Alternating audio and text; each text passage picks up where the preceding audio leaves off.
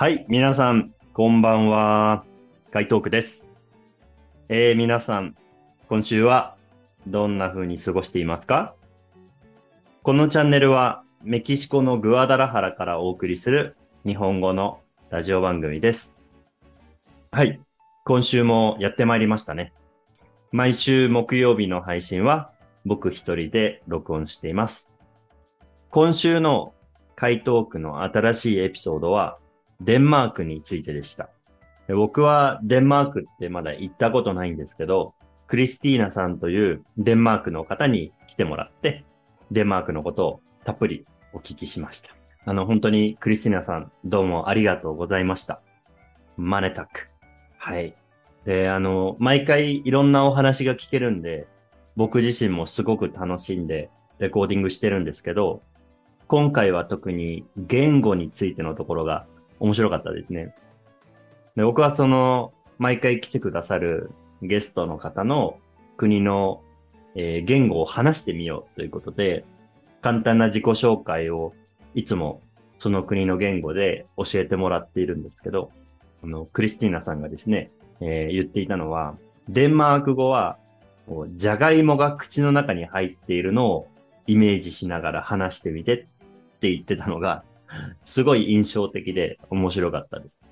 まあ、あのー多分言いたかったことは、その喉のスペースをちょっとこう狭くして話すと、デンマーク語は、あのーいい発音で話せますよっていうことかなと思ったんですけど、はい。でも、こう表現が面白いですよね。じゃがいもが口の中に入ってるのをイメージしながら話す。それがデンマーク語だ。さて、僕の一週間はと言いますと、先週で学校の学期が終わったので、夏休みが始まりました。ね、夏休み。なんだかとってもいい響きなんですけど、実は僕にあんまり夏休みはないんです。というのも、先週学校の学期は終わったんですが、今週から子供のための日本語教室というのが始まって、一緒に働いている先生と協力しながら、子供に日本語を教えています。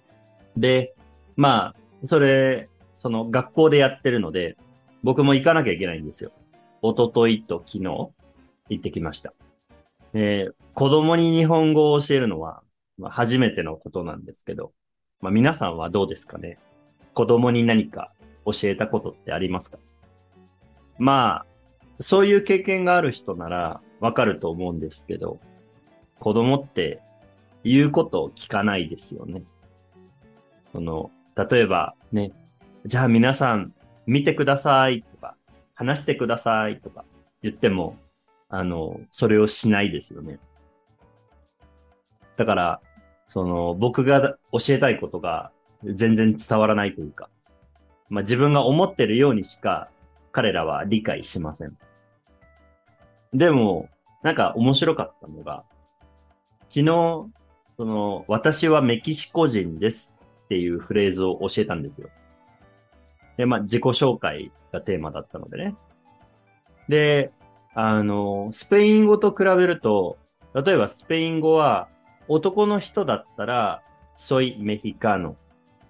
女の人だったら、ソイメヒカーナっ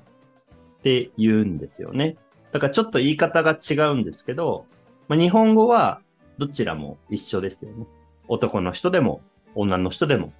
メキシコ人ですって言えばそれで OK。だから簡単だと思って、まあそういうふうに教えてたんですけど、あの、そしたらある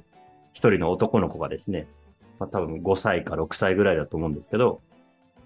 僕はメキシコで生まれたけど、ブラジル人だって言って、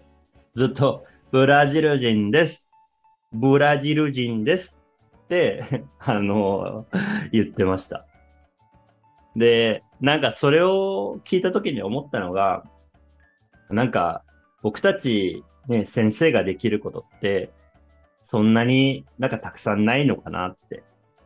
もちろんそのね、言葉のクラス、その外国語のクラスだったら、先生と学生がいて、まあ、先生が教える、学生が勉強するっていうそういうスタイルだと思うんですけど、でも、なん、なんか自分は、まあメキシコ人だってことは分かってると思うんですけど、でも僕はブラジル人ですっていう、その男の子を見ていて、あまあ自分が思うように理解してくれればいいかな。それでなんかこう日本語にちょっと興味を持ってくれたら嬉しいかなって思いました。僕はそんなことを考えながら一週間を過ごしています。皆さんの一週間はどうでしょうか？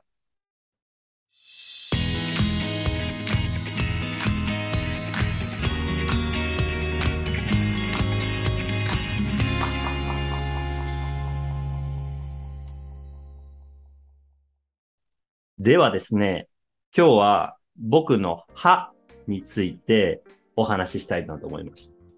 あの、まあ、最初にちょっと、あの、カミングアウトしておきますが、実は僕は、まだ子供の歯がまだ一つあって、えー、新しい歯に変わってない歯が一つあるんですよ。皆さんはどうですかね？あの、もしかしたらそういう人もいるんじゃないかなと思うんですけど、大抵そういう話をするとですね、あの、笑われることが 多いです。え、まだ子供の歯使ってんの？って感じで。うん。で、あのー、まあ、その子供の歯が一つあるんですけど、僕、その、去年の冬に、一回日本に帰ったんですね。家族や友達に会いに。で、まあ、確か日本に着いてからかな。その、まあ、ご飯を食べたりなんか飲んだりしていて、その、子供の歯のところに、ちょっとこう違和感というか、なんかいつもと違うなっていう、そう。なんか、舌でその歯を触った時に、なんかスペースがあるなって思ったんです。で、歯医者へ行って、そしたら、虫歯ですって言われたんです。でもそれも、そのスペースがあるなって思ったところはこう、もう割れていてですね、歯がもうまるっとなかったんですよ。で、まあ、これ、この歯、あの、どうしますかって聞いたら、まあじゃあ、あの、ちょっとこう、スペースがあるところに何かを入れて、あの、もう虫歯にならないようにしましょうって言われたんですね。で、わかりましたって言って、で、直してもらいました。で、今週かなあの、またその、ちょっとなんかいつもと違うな。ちょっとそこに違和感を感じてきて、あ、もしかしたら、また虫歯になったかなと思って。で、あの、歯医者に行こうと思っています。ま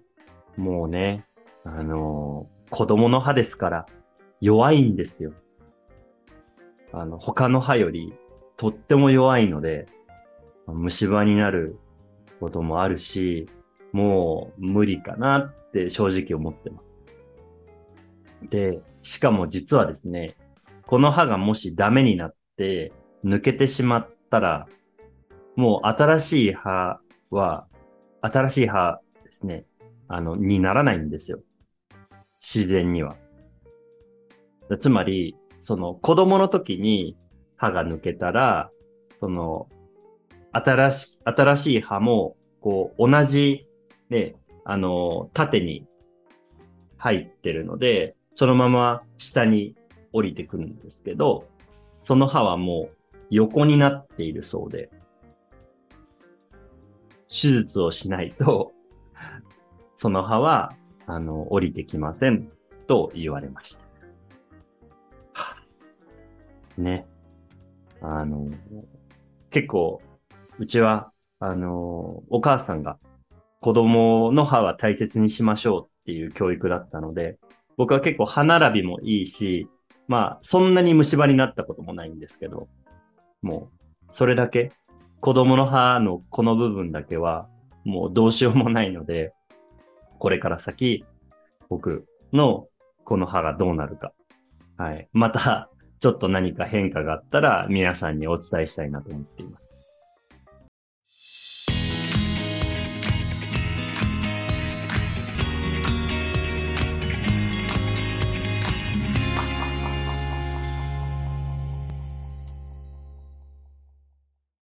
あの、皆さんはどうですかね？こう、じ、子供の時、歯が抜けて、その歯ってどうしますか？まあ、日本ではよく上の歯は下に投げなさい。下の歯は上に投げなさいって言われるんですね。で、まあ、それは上の歯だったら、こう、下に生えるので、もっと下に生えますように。とか、下の歯だったら上にね、上がるので、もっと上に上がりますように。それで、こう、丈夫で、いい歯が、ね、健康な歯になりますよっていう意味があるんですけど、実は、あの、僕のうちは、ちょっと、そういうことはしなくてですね。ある日、お父さんに言われたのが、いいか。あの、自分の歯が抜けたら、えー、ティッシュの中に入れて、で、枕の下に置きなさい。寝る前にね。でそうすると、ネズミさんが来て、なんか、あの、プレゼントを置いていってくれるからって言われたんですね。なんか、あの、クリスマスみたいな話ですよね。そうなんですよ。だから僕は1年間でクリスマス以外にも、なんか、あの、プレゼントをもらうっていうチャンスがもっとあったんですね。で、まあそんなことしていて。で、まあ子供だから、あ、そうなんだと思って、僕は信じてたんですよ。うん。でも、あのーある日、えーと、お父さんお母さんの部屋に行ったら、なんか木の箱が置いてあってですね。で、そこを開けたら、なんか歯がこう、ポンポンポンポンポン、たくさん入っていて。で、僕妹もいるんですけど、僕と妹の名前が書いてあって、何月何日みたいなこともね、書いてあったんですけど。で、まあそこでようやく気づきました。あ、そういうことか。ね。あの、お父さんお母さんが、あの、してくれてたことなんだな、ということが分かりました。でも、まあ、きっとね、もし、歯を、あの、上や下に投げていたら、もうその子供の歯は、あの、なくなってしまうので、取っておきたかったんじゃないかなと思うんですよ。お父さんお母さんがね。うん。だから、まあそういうちょっとこう小さな嘘をついて、あの、まあ僕や妹を楽しませてくれたのかなと、今では思っています。はい。皆さんの歯の歴史はどうですか？なんか、お父さんお母さんにしてもらったこととか、あの、僕みたいにまだ子供の歯を、えー使ってる人はいますか？はい。ね。まあ、歯はとても大切ですから、あの、できるだけね、虫歯にならないように気をつけたいですよね。